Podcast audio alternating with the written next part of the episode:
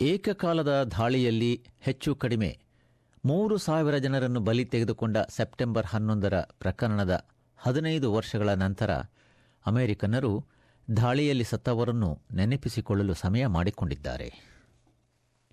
ವಾಷಿಂಗ್ಟನ್ನಲ್ಲಿ ಅಧ್ಯಕ್ಷ ಬರಾಕ್ ಒಬಾಮಾರವರು ಭಯೋತ್ಪಾದನೆಯ ವಿರೋಧದ ಹೋರಾಟವು ಸಣ್ಣ ಸಣ್ಣ ಗುರಿಗಳನ್ನು ರಕ್ಷಿಸಿಕೊಳ್ಳುವ ಮಟ್ಟಕ್ಕೆ ವಿಕಾಸಗೊಂಡಿದೆ ಎಂದು ಹೇಳಿದ್ದಾರೆ.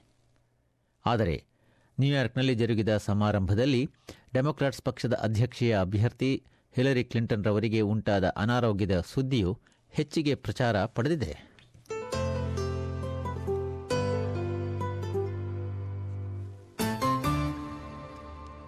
ನಾಲ್ಕು ಸಾರ್ವಜನಿಕ ಸಾರಿಗೆ ವಿಮಾನಗಳನ್ನು ಬಲವಂತವಾಗಿ ವಶಪಡಿಸಿಕೊಂಡ ಭಯೋತ್ಪಾದಕರು ಅವುಗಳನ್ನೇ ಬಳಸಿ ಅಮೆರಿಕ ಸಂಯುಕ್ತ ಸಂಸ್ಥಾನದಲ್ಲಿ ಮಾರಣಾಂತಿಕವಾಗಿ ದಾಳಿ ಮಾಡಿದ ಸ್ಥಳಗಳಲ್ಲಿ ದಾಳಿಯಲ್ಲಿ ಸತ್ತವರಿಗಾಗಿ ಸಂತಾಪ ಸೂಚಿಸಲಾಯಿತು.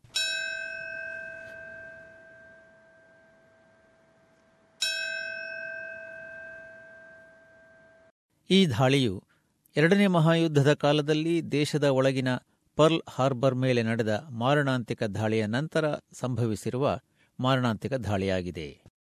ನ್ಯೂಯಾರ್ಕ್ನ ನೈನ್ ಲೆವೆನ್ ಮೆಮೋರಿಯಲ್ ಪ್ಲಾಜಾದಲ್ಲಿ ಜರುಗಿದ ಸಭೆಯಲ್ಲಿ ದಾಳಿಯಲ್ಲಿ ಸತ್ತ ಎರಡು ಸಾವಿರದ ಒಂಬೈನೂರ ಎಂಬತ್ಮೂರು ಜನರ ಹೆಸರುಗಳನ್ನು ಅವರ ಬಂಧುಗಳು ನಿಧಾನವಾಗಿ ಓದಿದರು. Patrick Sean Murphy Raymond E Murphy and my beloved father Richard Berry Ross and dearest friend Stacy Lee Sanders ನಂತರ ಆರು ನಿಮಿಷಗಳ ಮೌನವು ಆವರಿಸಿತು.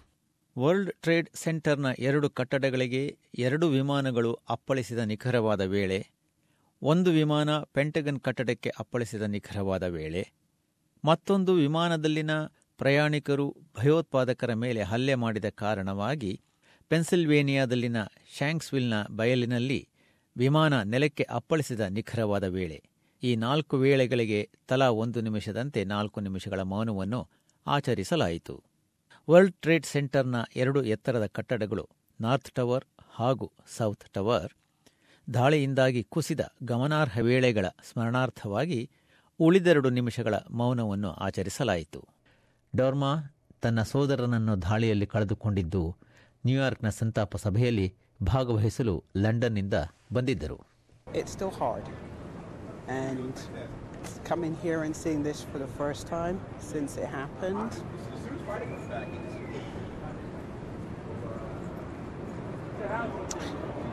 it, it's very hard. It's very hard. But it's good that they've done, and it's a legacy for everybody coming up and all the kids for the of those who lost their parents and uh, their children for them to see exactly what happened. ಬಾಸ್ಟನ್ನಿಂದ mark Jones ಬಂದಿದ್ದರು I was a lot more emotional than I thought I was going to be. It was a very moving tribute um, and brought me right back. To, I remember exactly where I was when, when I found out. ವಾಷಿಂಗ್ಟನ್ನ ಪೆಂಟಗನ್ನಲ್ಲಿ ನಡೆದ ಸಭೆಯಲ್ಲಿ ಅಧ್ಯಕ್ಷ ಒಬಾಮಾರವರು ಆ ಒಂಬತ್ತು ಹನ್ನೊಂದರಿಂದ ಈಚೆಗಿನ ಪ್ರಕ್ಷುಬ್ಧವಾದ ಕಾಲದ ಬಗ್ಗೆ ನೆನೆಸಿಕೊಂಡರು Perhaps most of all, we stay true to the spirit of this day by defending not only our country but also our ideals. ಅಂದಿನಿಂದ ಇಂದಿನವರೆಗೆ ಹದಿನೈದು ವರ್ಷಗಳ ಕಾಲದಲ್ಲಿ ಭಯೋತ್ಪಾದನೆಯ ವಿರುದ್ಧ ಹೇಗೆ ಹೋರಾಟ ಬದಲಾಗಿದೆ ಎಂಬುದನ್ನು ನೆನಪಿಸಿಕೊಂಡರು uh. Hateful ideologies urge people in their own country to commit unspeakable violence. We've mourned the loss of innocence from Boston to San Bernardino to Orlando. Groups like Al Qaeda, like ISIL, know that we will never be able, they will never be able to defeat a nation as great and as strong as America. So instead, they try to terrorize in the hopes that they can stoke enough fear that we turn on each other, that we change who we are or how we live. Democrat ಪಕ್ಷದ ಅಧ್ಯಕ್ಷೀಯ ಅಭ್ಯರ್ಥಿ Hillary Clinton ಮತ್ತು ಅವರ ಪ್ರತಿಸ್ಪರ್ಧಿ Republican ಪಕ್ಷದ Donald Trump ರವರು ಸತ್ತವರನ್ನು ಗೌರವಿಸಿ ಹೇಳಿಕೆಗಳನ್ನು ನೀಡಿದರು ಹಿಲರಿ ಕ್ಲಿಂಟನ್ ರವರು ನ್ಯೂಯಾರ್ಕ್ನಲ್ಲಿ ಜರುಗಿದ ಸಭೆಯಲ್ಲಿ ಸಭೆ ಮುಗಿಯ ಮುನ್ನವೇ ತಲೆ ತಿರುಗುವಂತಾಗಿ ಸಭೆಯನ್ನು ಬಿಟ್ಟು ಹೋಗಬೇಕಾಗಿ ಬಂದಿತ್ತು ಆದರೆ ಅವರು ತಮ್ಮ ಮಗಳು ಚೆಲ್ಸಿಯವರ ಮನೆಯ ಹೊರಗೆ ಕಾದಿದ್ದ ಮಾಧ್ಯಮದವರನ್ನು ಎದುರಿಸಲು ಉತ್ತಮ ಸ್ಫೂರ್ತಿಯಲ್ಲಿ ಹೊರಬಂದರು Madam Secretary, how are you feeling? Great. I'm feeling great. What happened? What happened? ಆವೇಶಭರಿತವಾದ ಅಧ್ಯಕ್ಷೀಯ ಚುನಾವಣೆಯ ಪ್ರಚಾರ ಕಾರ್ಯವನ್ನು ವಿಶ್ವವನ್ನೇ ಅಲುಗಾಡಿಸಿದ ದುಷ್ಕೃತ್ಯವನ್ನು ನೆನಪಿಸಿಕೊಳ್ಳಲು ನಿಲ್ಲಿಸಲಾಗಿತ್ತು